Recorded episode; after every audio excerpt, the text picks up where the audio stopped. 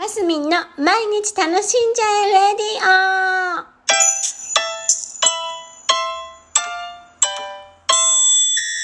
おはようございます。2021年9月15日、えー、水曜日、マスミンです。えー、なんか昨日も日本語が難しい話なんですけど、えー、難しいじゃん。昨日は違うか。日本語ね、ちょっと難しい。もう一個昨日ね、あったんですよ。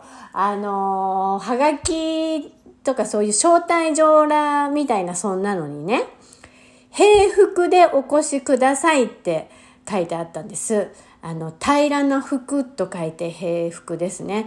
まあ、過去においても多分見たことある、あったんだと思うんですけど、なんでしょうね、平服、平らな服と書いて。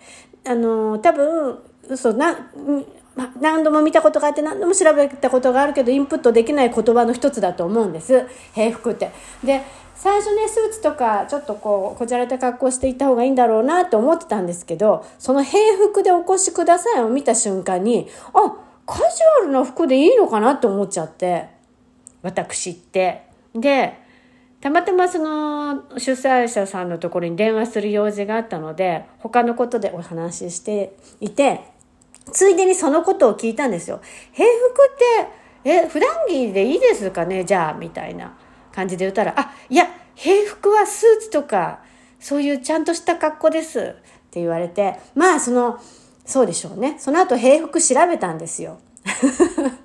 そしたら、やっぱ普段着とは違って、あの、平服って違うんですって。あ、でも中には、普段着ている衣服または服装みたいな説明書きがある辞書もあるらしいんです。でもその平服って、いろいろあるんですよ。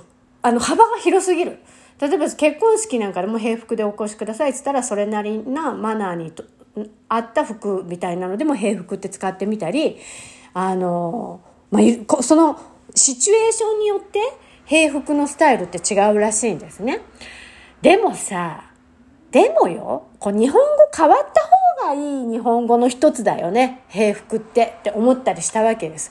だって一回一回調べないとわかんないんだよ、平服って。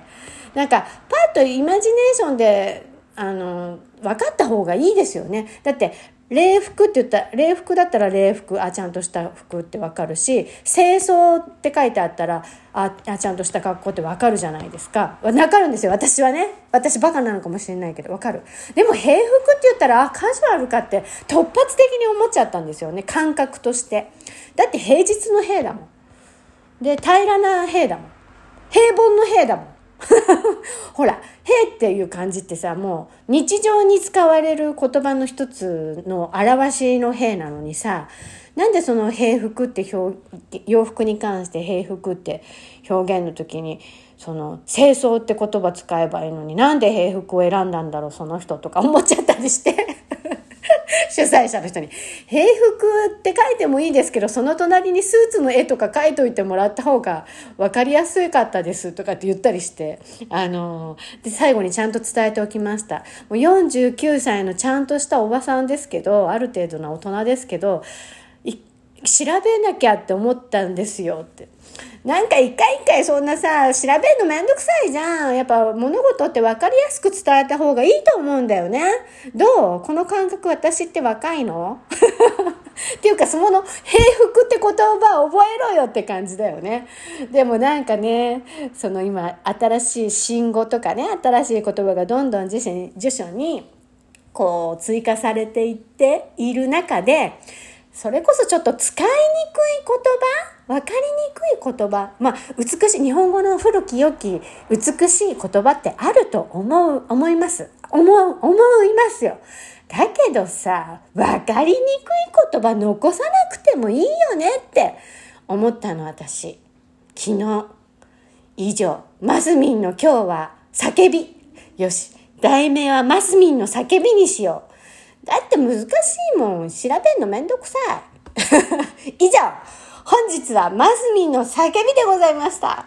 はい。でも今日も楽しんでいきましょうね。マスミンでした。